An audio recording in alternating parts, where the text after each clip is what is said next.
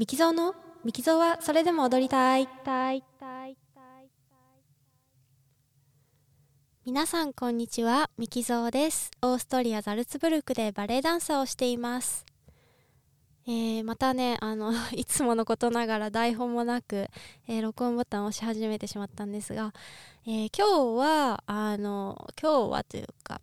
今日は投資稽古が投資稽古というものがありまして、まあ、バレエの最初から最後までこう全体で全員で通すっていう稽古なんですけれどもあの今週の土曜日に、えー、ロミオとジュリエットを、えー、再演するということで、まあ、その稽古を今週はずっとしてるんですがあのジュリエット役の子がね、えーとまあ、第2キャストだった子が、えー、ついにデビューするということであのその子のリハーサルがすごく多くてあの私とかはねあんまりリハーサルが先週なくてで今週も今日まで全然リハーサルがなくてですね。まあ今日割と久しぶりに あの投資稽古というか自分のパートである、えー、っとキャピュレット夫人を踊ったんですけれどもえー、最初の舞踏会の最初っていうかね、えー、1幕の中盤ぐらいで、えー、舞踏会キャピュレット家の、えーと、だからロメオと対立する、え家族の、えキャピュレット家の舞踏会のシーンを、えシーンがあるんですけれどもそこでねそのキャプレット夫人私が演じるキャプレット夫人っていうのはすごくなんかその一家をなんかねもちろん一家の主としてはキャプレットロード・キャピュレット、えー、その夫の、えー、キャピュレット公爵なんですけれどもあの裏でその家を取り仕切ってるのはキャピレット夫人なんだ。で彼女がすごくパワーを持ってて。彼女が何でも決めてて。だから彼女が、えー、ジュリエットはパリスと結婚するっていうのを決めてて、えー、決めたのでここでこの舞踏会で合わせるっていうね。でも家の隅から隅までこの舞踏会がどういう風にこうあなんだろう進行されるかっていうのを彼女が全部取り仕切ってる。みたいな、えー、ことを直接的に見せるわけではないんですけれども彼女が全ての中心であるっていうことがあのすごく誇張されてというかね強調されてあの表現されてるシーンがあるんですね。んであの私はそこはあの以前演じた時は結構なんだろう女王のような感じで演じようと思ってなのでこうすごくこう高笑いするような 笑顔を見せてみたりだとかこうなんか全てを自分が世界の全てを自分が掌握してるみたいなあの感じの意味であの笑みを見せてみたりしてたんですけど今日監督に終わった後にちょっとこっち来てって言われてなんかね、僕のレディー・キャプレットはね、笑わないと思うんだよねって言われて、え、どういうことっすか？みたいな。笑っちゃダメなの？みたいな感じで言って。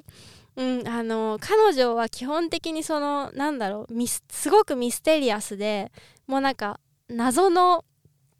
ボックスみたいな、その箱みたいな、もう、誰も彼女の感情とか読めないし、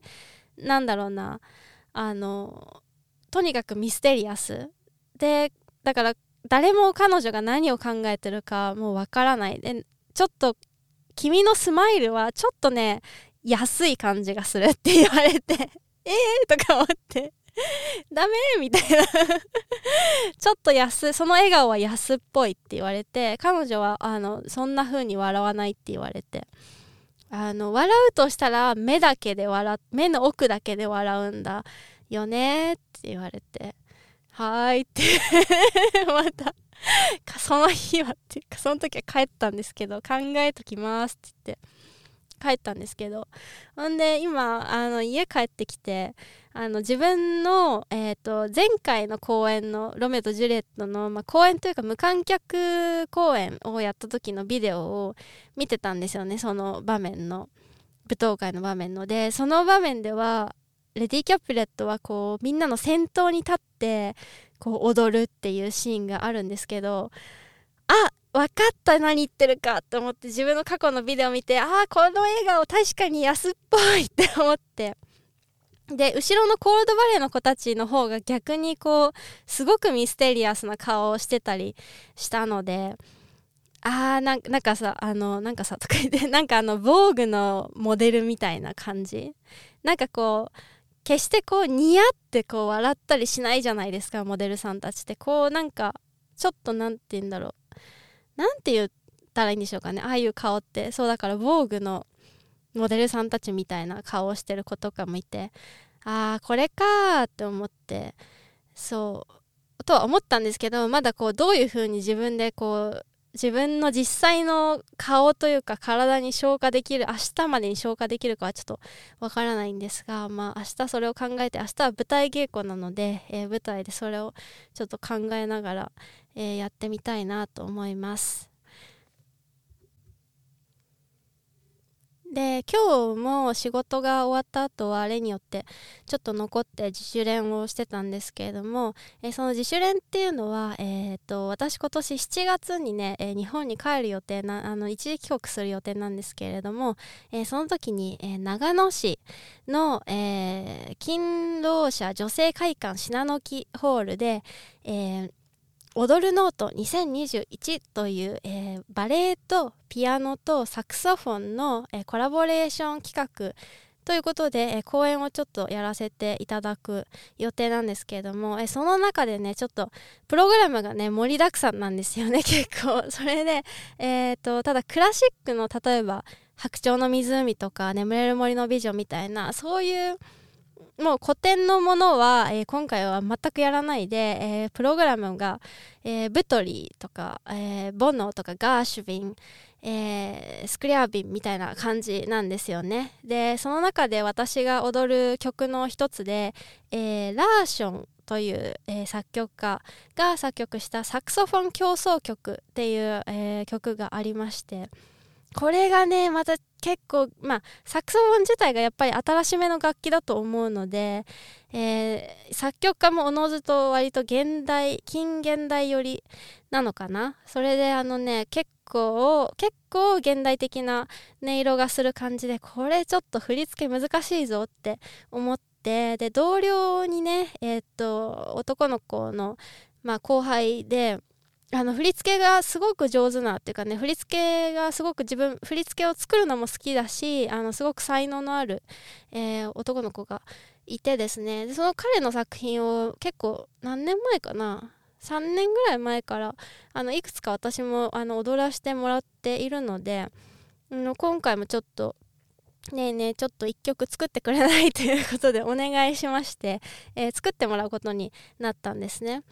であの今日さ初めて一緒にリハーサルというかね振り付け作ってもらってなんですけどやっぱりあの彼のその音楽性そのあその音聞いてそういう動きするんだみたいな そういう風に聞こえるんだっていう発見もいっぱいあったし